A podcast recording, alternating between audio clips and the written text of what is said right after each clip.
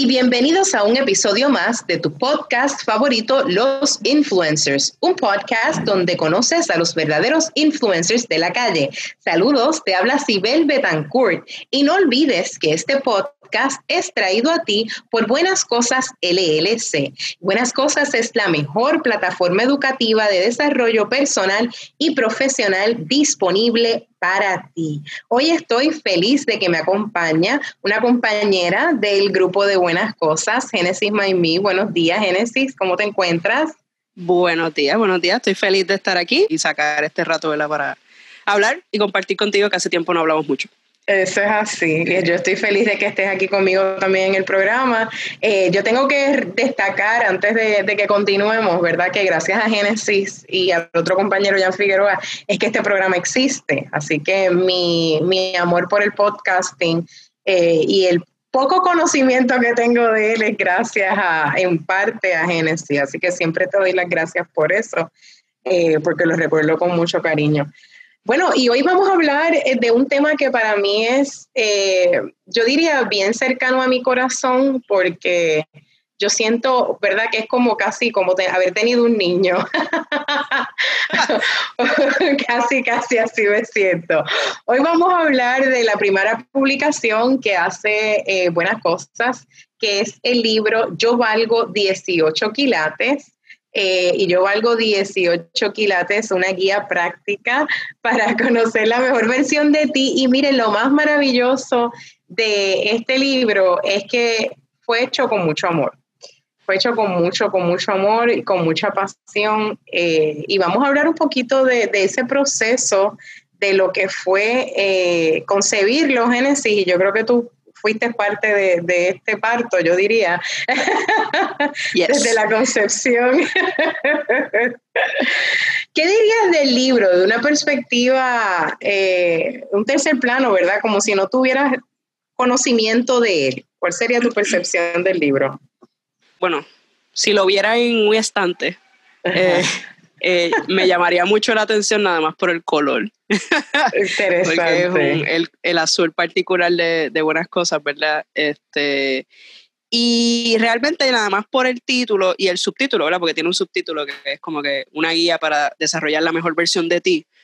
Me parece que es eh, bien necesario en los tiempos que estamos viviendo y mm. eh, particularmente con la juventud. Ahorita estábamos hablando, ¿verdad? Antes de empezar, Antes de sobre la, la, las distintas etapas que uno vive y siempre la juventud es como que esa etapa de mucho eh, descubrimiento personal, este, de toma de decisiones con respecto a, qué voy a hacer en el futuro o, o, mira, a veces qué voy a hacer de aquí a un año, ¿verdad? Muchas veces cuando estás en, en, high school, estás en, cuarto año, estás tomando estas decisiones que van a impactar tu vida de aquí a seis meses, de aquí a un año. Y yo creo que, mm. eh, ¿verdad? El libro creo que presenta una herramienta, número uno, sencilla, ¿verdad? Para utilizar, este, interactiva para, ¿verdad? Para, el, para el joven o la joven, y yo creo que necesaria, necesaria mm. en, en la etapa para la cual está dirigido este libro. Sí, me encanta que digas necesario porque justamente de ahí parte eh, la manera en la que yo comienzo a, a, escribir o en realidad esto fue como una compilación de muchos ejercicios que yo empecé a desarrollar para ayudar a los jóvenes en esa búsqueda de cuál iba a ser su próximo paso. Eh, y partió de una realidad mía. Eh, yo, ¿verdad? Cuando estaba estudiando en la escuela superior, y yo creo que nos tiende a pasar mucho, particularmente aquí en Puerto Rico. Se presume que el estudiante tan pronto termina la escuela superior, de inmediato va a ir a la universidad. Eh, y como dicen en Estados Unidos, eso es un given, ¿verdad? Eh, presumimos que, que el joven culmina sus estudios y automáticamente va a ir a la universidad. Sin embargo, la realidad es que muchos de los jóvenes en ese momento, en, esa, en ese tiempo particular de su vida, no saben lo que quieren. Eh, hay algunos que sí, ¿verdad? Hay algunos que van muy dirigidos, doctor, ser un abogado, ser un maestro, eh, y aspiran a. Sin embargo, eso no es la mayoría.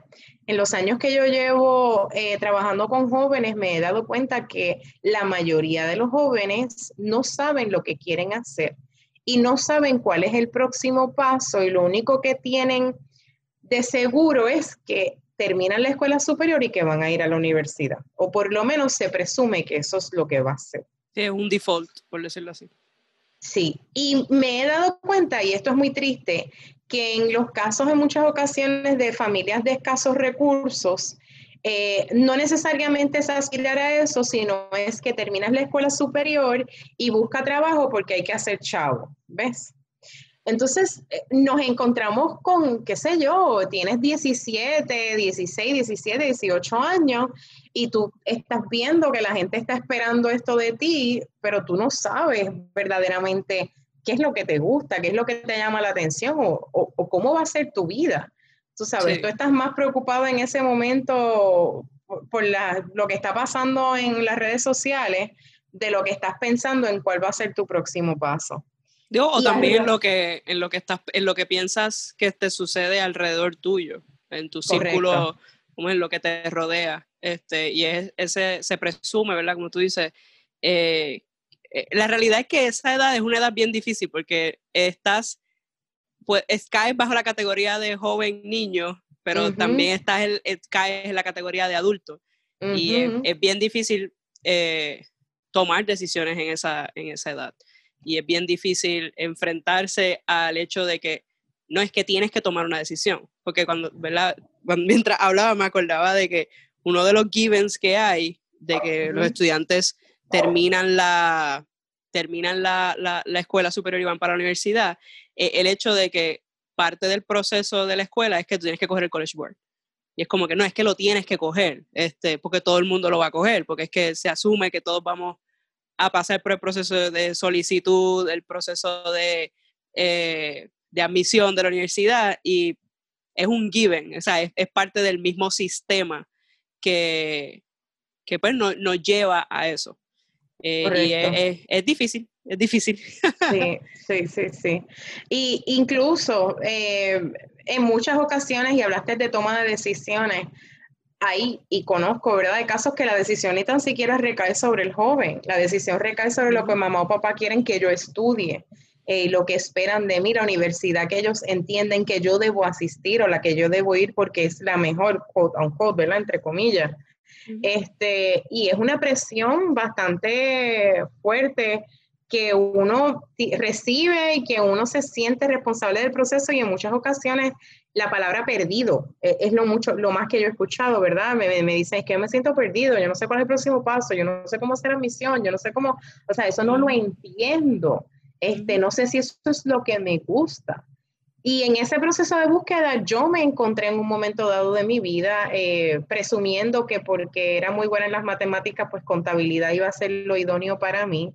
Eh, entro a la universidad y una universidad muy reconocida en Puerto Rico, este, eh, creyendo que eso era lo que era para mí. Y cuando, y yo, ¿verdad? Otras ocasiones ya he mencionado esto, cuando me doy la oportunidad de tomar esa primera clase de mi concentración y me cuelgo, tú sabes, atrozmente, saco una F más grande que mi cara, me topo con esa frustración de entonces, ahora, ¿cuál es el próximo paso? Porque ya mi plan no funcionó.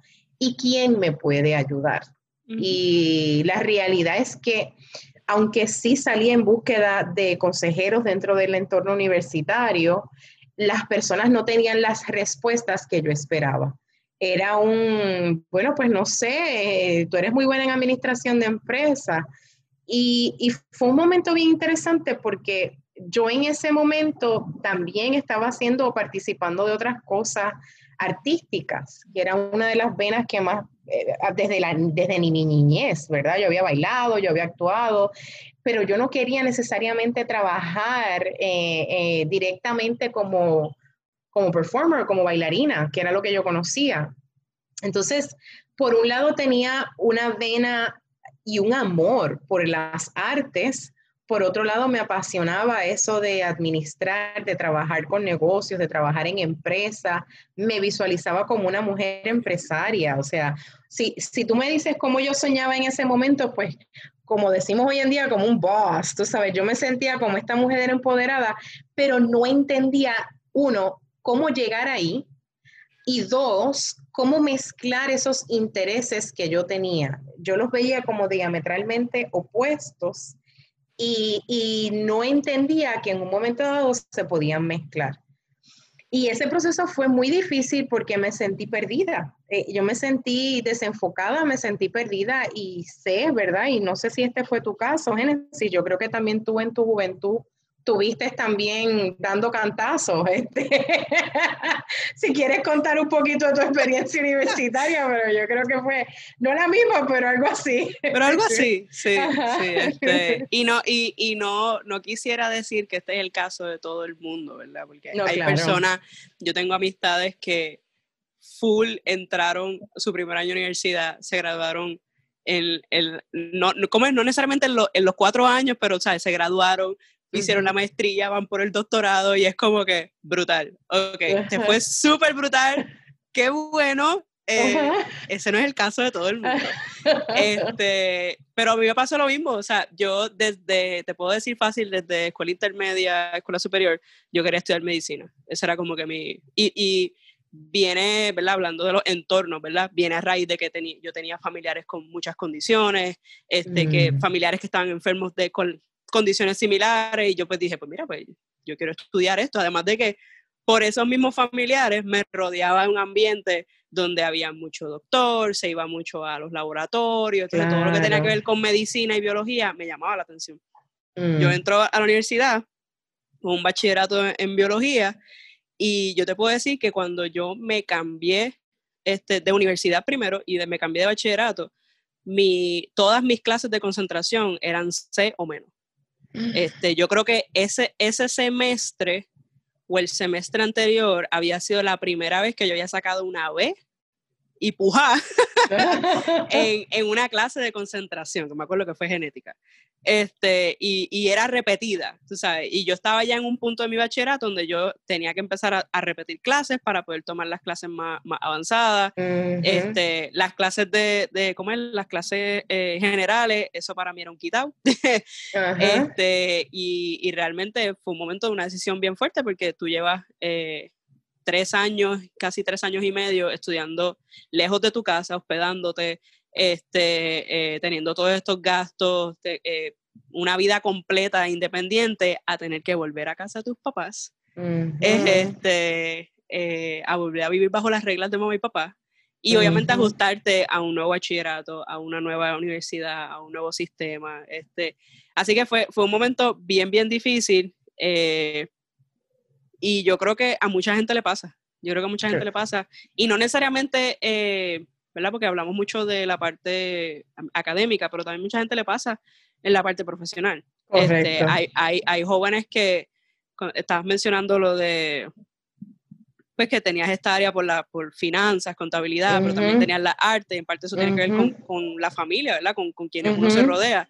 En mi caso yo vengo de una familia de restauranteros, este, y existe una, una afición por la cocina, por este, la comida, por el servicio, por, por entonces, eh, era también esa decisión de como que yo debería estudiar esto, yo debería montar un mm. negocio de tal cosa.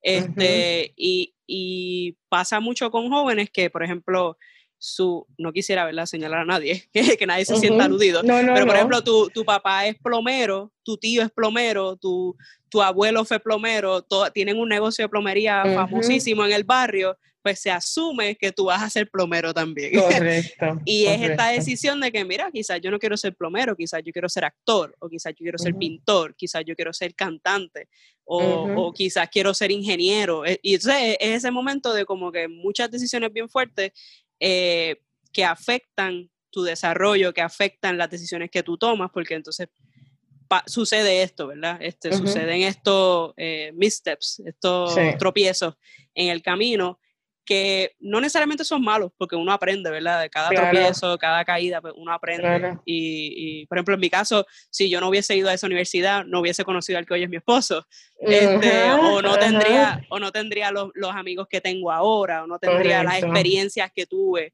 en ese periodo de tiempo. Que te pues, formaron. exacto, exacto, que influyeron mucho en lo que yo pienso hoy día, en lo que, en, en las experiencias que puedo contar.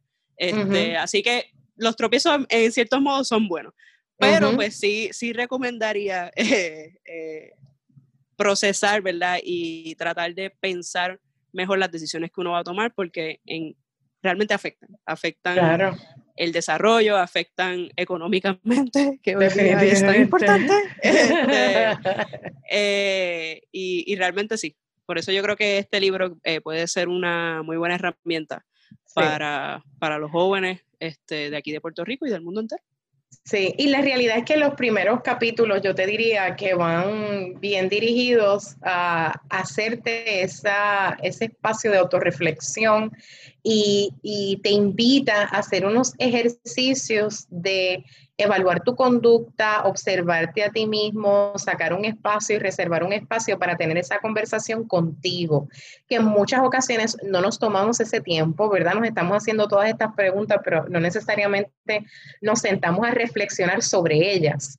Eh, y te invita a que asumas ese tiempo y, y cojas y mediante la serie de ejercicios que te, que te brindo, tú empieces a evaluar qué te gusta, qué no te gusta, qué te hace sentir bien, qué no te hace sentir bien, para que tú puedas mirar, ok, esto que yo estoy haciendo ahora mismo me satisface, no me satisface, es lo que quiero, es lo que no quiero, eh, porque no nos enseñan a hacer eso. No nos enseñan a detenernos y analizar, eh, a hacer un, un cuestionamiento personal de dónde es que te encuentras y quieres lo que quieres hacer, cuál va a ser tu próximo paso y cómo vas a llegar ahí. Y entonces los ejercicios, particularmente de esos primeros tres capítulos, te permiten ah, iniciar esa travesía. Eh, una de las cosas que, que mencionaste, ¿verdad? Y que debo añadir, es que eh, no es tan solo el impacto el impacto de lo que puede ser eh, económicamente el tiempo, el dinero, etcétera, eh, sino también, ah, creo que ahí tenemos un invitado al programa. Un invitado. Sí, sí, sí. los que me han seguido mis lives saben que tengo un chico llamado Bam Bam, así que él tiene espacio aquí también a veces con nosotros. El invitado, invitado, invitado especial. Especial, sí. Así que me disculpan eh, si lo escuchan por ahí. Eh, regresando, la situación es invertimos tiempo, dinero, espacio, muchas ocasiones nos reubicamos, etcétera, y nos encontramos perdidos en el proceso. Entonces, cuando salimos a la calle, no necesariamente encontramos el apoyo que estamos esperando. Y y esto depende del entorno familiar, ¿verdad? Hay ocasiones en que sí tenemos apoyo, hay ocasiones en que tenemos personas que sus papás están ahí un 100% y le van a dar todo el vaqueo del mundo, pero esa no es la realidad, volvemos de todo el mundo. Hay papás que si no es lo que yo te digo que tienes que estudiar, no te voy a apoyar, que si te estás tardando mucho en las clases o te empiezo a cuestionar por qué te estás tardando en las clases, entonces quiero saber qué estás haciendo, en que no puedo entender tus amistades o el entorno de personas con las que estás y eso crea entonces un sitio de inconformidad y te sientes que no tienes a quién ir. Eh, y yo quise dedicar un pequeño espacio en el libro para que tú miraras a tu alrededor y evaluaras qué personas han estado ahí, qué personas apoyan y creen en lo que tú hacen, haces, perdón, y qué personas te pueden dar esa motivación, ese apoyo, esa mano cuando más tú la necesitas. Eh, para mí, en ese momento, como les mencioné, que yo me encontraba perdida, yo tenía una maestra de baile, de hecho, eh, que no guardaba nada de relación con la universidad, eh, que sí, que le empiezo a decir lo que me está pasando y que no sé cuál es el próximo paso. Y es ella quien me empieza a abrir las, la mente y me empieza a decir, mira, existe algo como es administración de las artes. Y yo decía, ¿qué es eso? ¿Y con qué se come? Y, y nunca lo había escuchado. De hecho, en Puerto Rico no se estudiaba administración de las artes. Pero es ella la que me dice, no te limites. Busca cómo puedes mezclar ambas pasiones y qué tú puedes hacer para cambiar eso que no existe ahora mismo. Y yo creo que esa fue la punta de lanza que a mí me dio el decir, ok, yo, a lo mejor nadie va a entender lo que yo estoy haciendo, pero yo sí creo en lo que estoy haciendo y quiero hacer esto porque me gustan las artes, me gusta administrar. ¿Cómo, cómo yo hago que eso funcione? ¿Cómo yo hago que eso funcione para mí? Y entonces yo lo que empecé a hacer es que todos mis trabajos de la universidad los dirigía como si era fuera una, administrando una escuela de baile, si estaba administrando un teatro, que oye, me costó mucho porque mis profesores no entendían lo que yo estaba haciendo mis profesores en aquel momento obviamente se, esperaba de ti, si tú, estudiabas administración de empresas, a que tú aspiraras a trabajar en una compañía de renombre, en una compañía que generara mucho dinero. Eso de trabajar para una organización sin fines de lucro era un, ¿qué? ¿Tú estás loca? Entonces, eso también para mí creó, creó un espacio de duda y de pregunta, porque era, ok, seré yo loca, seré yo anormal, soy un alien dentro de este proceso, o sea, no sé, pero pues esto es lo que yo quiero hacer y yo misma fui la que fui abriendo mi camino. Entonces en el libro, yo no sé si en el caso tuyo, Génesis, tú tuviste a alguien que te, te, diera ese apoyo, no sé si lo viste en un profesor, en un amigo, en un, en un mentor, en un pastor, en un momento dado en el libro yo les digo, cuestionense, tú sabes, ¿quién ha estado ahí?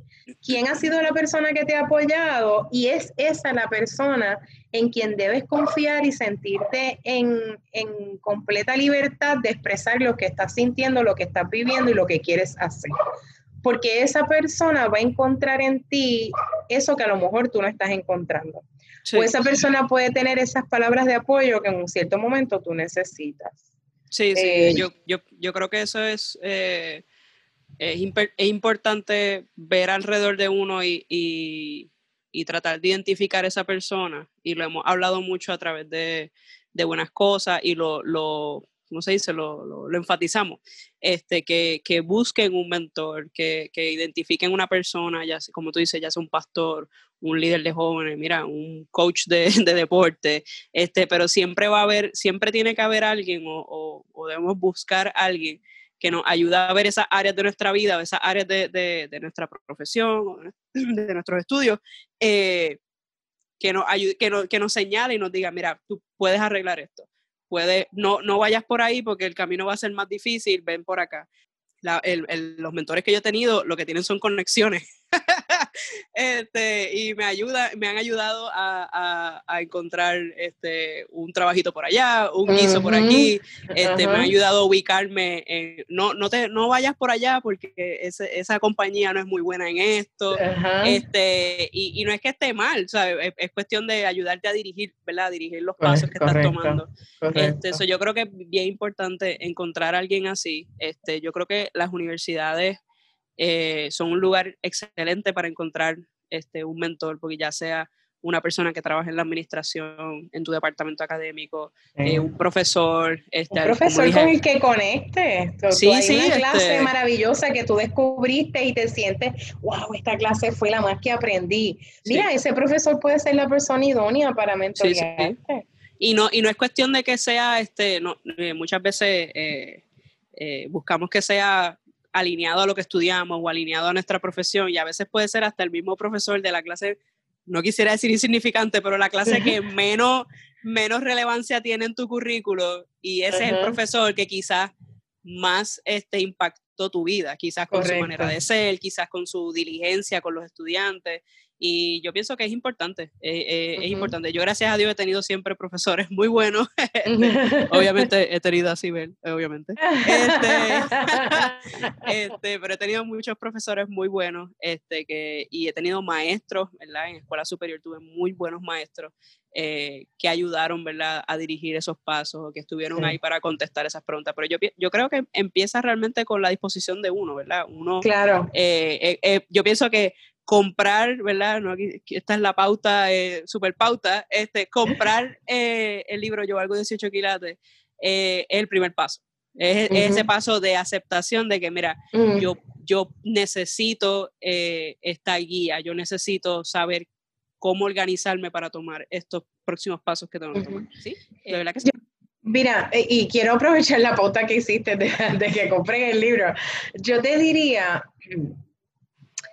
primero identificar que necesitas ayuda, y, esto es bien importante, uno necesita ayuda en todos los momentos de la vida. O sea, la vida es tan impredecible y lo que uno vive es tan difícil desde conseguir trabajo, tener hijos, estar casado, si es que decides estar casado o no.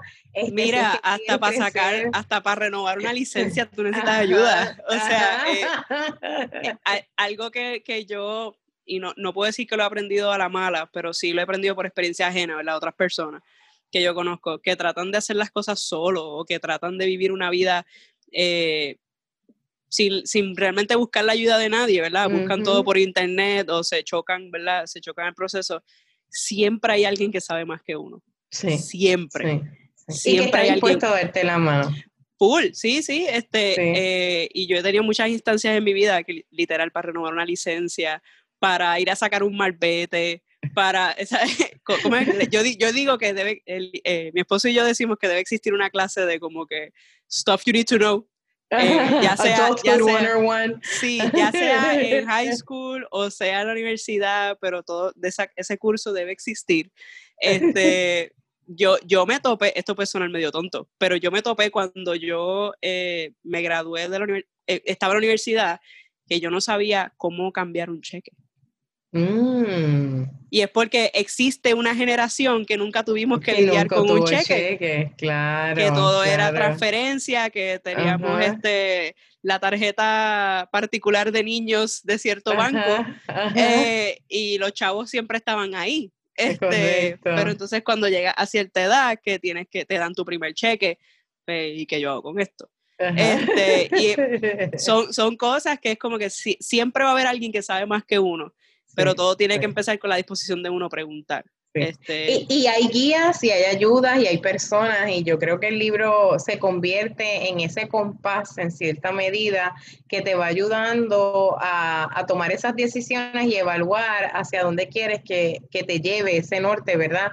¿Cuál es tu norte? Primero, yo creo que el libro te ayuda a identificar tu norte o a identificar esas fortalezas y esas debilidades que tienes para entonces saber qué es lo que te llama la atención, qué te apasiona, identificar esa persona que te puede ayudar en el proceso y entonces darte las herramientas para tú sentarte y medir y evaluar, ok, cuál va a ser el próximo paso.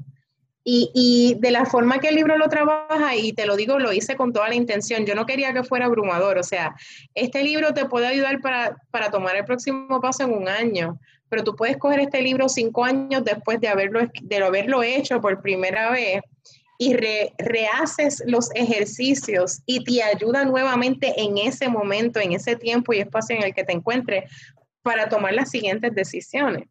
O sea, eh, eh, de la forma que los ejercicios están, ¿verdad? Eh, concebidos o conceptualizados, sí, sí, sí, fueron pensando en que siempre vamos a caer en ese proceso siempre vamos a estar en, que yo quiero mejorar entonces mi entorno, en que yo quiero el próximo paso a seguir, en que yo quiero ahora una cosa distinta, en que averigüe que esto me gusta, pues y ahora qué hago con eso que me gusta. ¿Por qué? Porque mi vida fue, fue, fue así, o sea, mi vida fue de que inicialmente quería trabajar en la administración de las artes, de ahí eh, tuve la oportunidad de trabajar para un teatro en la universidad, eso me abrió las puertas a empezar a trabajar con estudiantes y con jóvenes. Y descubrí mi pasión por estudiar con los jóvenes y descubrí mi pasión por educar.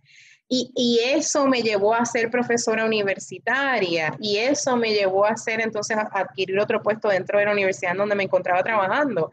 Y hoy por hoy desarrollo buenas cosas porque quiero seguir aportando a la juventud y ayudándolos en este proceso de toma de decisiones que ahora me lleva a otro nivel. Ahora estoy en otro nivel de mi vida donde quiero aportar más a la educación y a cómo educamos a los estudiantes. Eh, en todos los niveles, ¿verdad? Desde la escuela hasta, hasta la universidad. Y, mi, y, mi, y ese proceso entonces es cíclico. Siempre me encuentro en un momento de mi vida donde digo que ahora esto es lo que me gusta, cómo yo hago eso parte de mi realidad.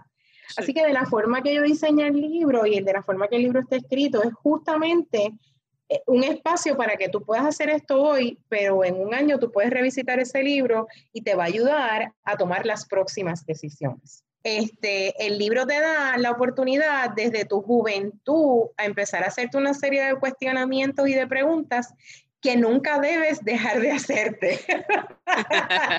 Importante.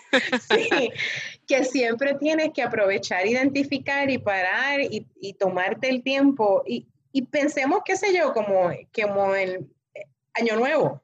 Tú ves que el año viene y es como que el momento la gente empieza a reflexionar de, wow, lo que fue mi vida este año, qué bien estuvo o qué mal estuvo este 2020 que ha sido la bomba de Hiroshima para la humanidad entera. Tú sabes, ha sido tan explosivo para aquellas personas que nos están escuchando fuera de Puerto Rico. Nosotros no tan, no tan solo tuvimos COVID, o sea, veníamos arrastrando una situación eh, de catástrofes climáticas desde 2017, de cambios políticos drásticos y luego terremotos iniciando el año para entonces caer en una pandemia. O sea, veníamos arrastrando ya casi tres años de, dificultad tras dificultad, reto tras reto en cada uno de nuestros hogares. Este, y la vida eh, estaba hecha una bomba, así mismo, ¿verdad? No debemos esperar a llegar ahí para buscar una solución. Sea, nos podemos equipar desde jóvenes de una serie de herramientas que me permitan a mí evaluar por dónde voy, qué es lo que quiero hacer, cuál es el próximo paso, Oye, y entender que puedo ser adaptable. Oye, y entender que el cambio es normal. Que, que, y esto lo hemos conversado tú y yo fuera, fuera del aire, ¿verdad, Genesis? La vida, no, la vida no va a dejar de ser tan, tan abrupta como ha sido este 2020.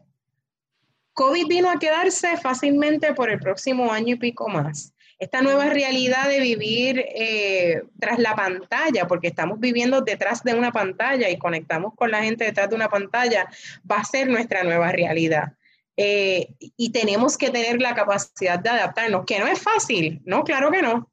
Pero si tú te habilitas de las herramientas correctas, entonces el proceso te resulta no necesariamente cotidiano y fácil, sino entendible y lo puedes manejar.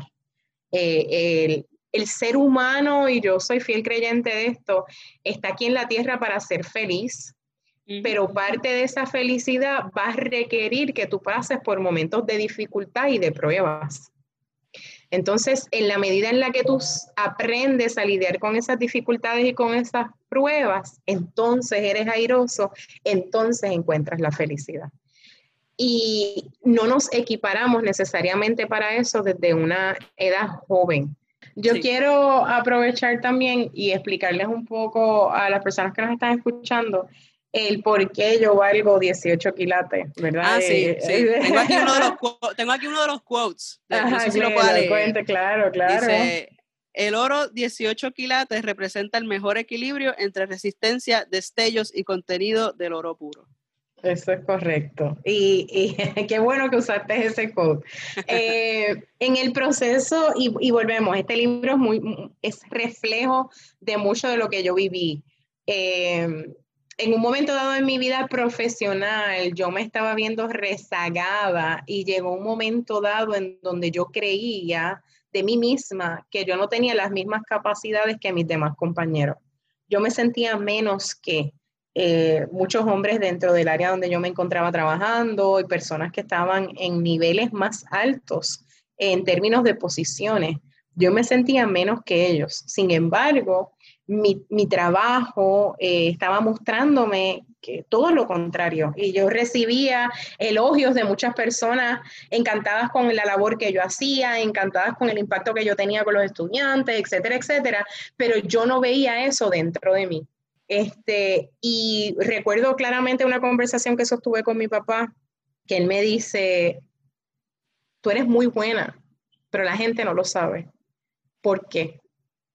Y eso a mí me hizo como, wow, espérate, e, este, soy buena, como verdaderamente soy buena y de momento decir, contra mi trayectoria dice que sí, que lo soy, entonces, ¿por qué no me siento así? porque no me siento como, como este, como decían en Aladino, The Diamond in the Rough, ¿verdad? Este, porque no me siento como esta cosa que brilla tan increíble. Yo no me siento así.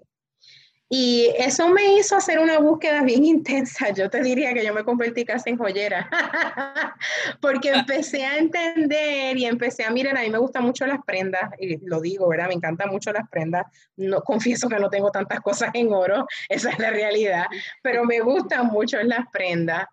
En que nosotros le damos como tanto valor a esa prenda, pensamos que es de las cosas más preciadas y más lindas y más bellas, y nos sentimos también cuando las portamos, ¿verdad? Alguien, eh, pensamos en personas que utilizan muchas joyas y muchas oro y se ponen eh, todos estos diamantes y se sienten, te da cierto standing. Yo me quería sentir así, yo me quería sentir como que yo podía brillar y que yo tenía esta luz interna, pero no sabía cómo hacerlo y empecé a aprender sobre lo que era la joyería, lo que era el oro, cómo era que ese oro adquiría valor. Yo empecé a hacer lecturas y empecé a ver un montón de videos, cómo se fundía el oro. De hecho, la situación que hay con el sacar el oro de las minas, ¿verdad? Y lo que la gente sufre porque eso eh, tú lo puedas tener en tu casa y porque tú lo puedas adquirir, que eso fue otro rollo, ¿verdad? Eso fue un proceso también bien interesante y de mucho aprendizaje. Pero ¿por qué lo valoramos? ¿Por qué, admiramos tanto el oro? Y luego de todo ese proceso de investigación, descubrí que un joyero, un buen joyero, en realidad la pieza de oro que más eh, valora es esa de 18 quilates, porque es el balance perfecto entre lo que es el oro, y, recuerden que cuando nosotros tenemos una pieza de oro, no es completamente de oro, de hecho, de eso hablo mucho en el libro, es, viene con unas aleaciones y viene con unas cosas particulares que lo hacen ser la pieza única que es. Y cuando yo aprendí y leí todo eso, yo dije, contra, pero es que así es mi vida y así es la vida de cada uno de nosotros. Yo soy algo, pero yo lo voy mezclando con experiencias, con conocimientos, con, con algo académico, con, compartir con otras personas y unas alianzas que yo hago, que eso es lo que me ha formado a ser lo que soy.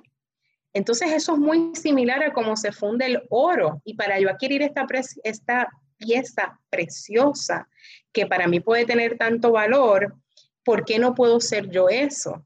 Si yo paso por ese proceso y en un momento dado del libro yo hablo del proceso de fundición, y que fue lo que mencionamos, ¿verdad? Esas dificultades y esas situaciones que nos hacen quienes somos. Esos tropiezos y esos retos que nos dan la oportunidad de convertirnos en esa persona más, más y voy a ser bien, bien mal aquí en, lo que voy a decir, pero más mejor. ser mejor, o sea, sí, más mejor, como decimos aquí en, en Puerto Rico. O sea, el tener la capacidad de tu poder construirte para hacer algo que tú mismo admiras de ti, uno. Y dos, darte la oportunidad de admirarte. Que eso a mí me dio mucho trabajo. Eh, a mí me enseñaron, y verdad, mi, mi, crianza culturalmente a ser humilde, y a todos nosotros nos enseña a ser humildes. Oye, yo no dejo al lado mi humildad, yo estoy muy clara, yo no soy y jamás van a ver una persona que en Cibel que, que se eche el guille y diga que es X, Y, Z, no, no, no. Pero yo le tenía que demostrar al mundo mis capacidades, mi inteligencia y lo que yo era sin, sin que el ego se fuera con eso y es difícil, ¿verdad? Uno, uno mira en esa entrelínea uno dice, pero ¿cómo lo hago? Y los estudiantes me lo dicen, profesores, que yo no entiendo cómo yo le voy a decir a toda esta gente que yo he hecho todo esto sin sonar como que me estoy echando guille, como dicen los estudiantes, me estoy dando el guille.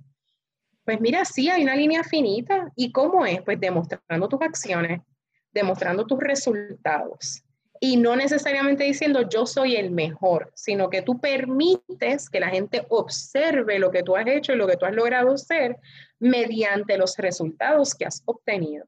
Y eso habla por sí solo. Y tú no tienes que darte el guille, ni echarte elogios, ni ser egocentrista para demostrarle al mundo que tú eres bueno.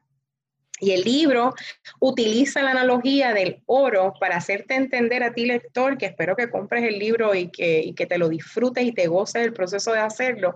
Entender que tú tienes un valor maravilloso allá adentro, que, que solo tú lo tienes porque tú eres único en esta tierra, que tienes que aprender a explorarlo, a explotarlo y a ponerlo al servicio de los demás, y que eso va a hacer que tú brilles por ti mismo y tan tan. Yo te diría que con eso, eh, eso es, yo valgo 18 quilates.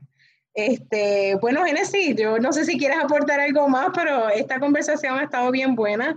Este programa ha sido más largo de lo que normalmente tenemos. Un poquito. Un poquito. Me toca a mí editarlo. pero está bien. Qué triste en tu caso. Bueno, yo le agradezco a Genesis Maimí por acompañarme aquí hoy, por estar conmigo, por ser parte de mi equipo de trabajo. Justamente como acaban de escuchar, ella, ella es una de las que edita el programa, así que gracias por eso.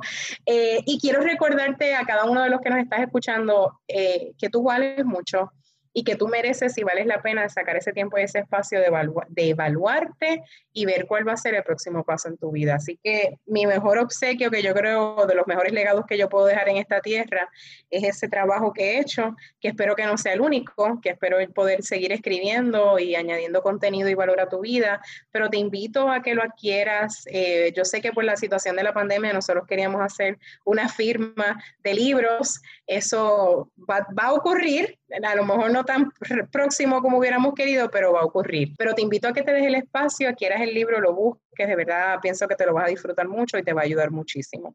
Y es un buen regalo también. Uf, sí, ahora, que viene la Navidad, mira, eso mismo que estaba hablando, este tiempo de, que el año termina, y es el, de las pocas ocasiones en que nosotros como seres humanos nos sentamos a mirar eh, dónde estamos y qué es lo que queremos hacer para el próximo año es un obsequio perfecto para que hagas ese ejercicio de reflexión. Yo creo que es justo el momento idóneo para adquirir el libro. Así que regálate eso de Navidad, tú te lo mereces.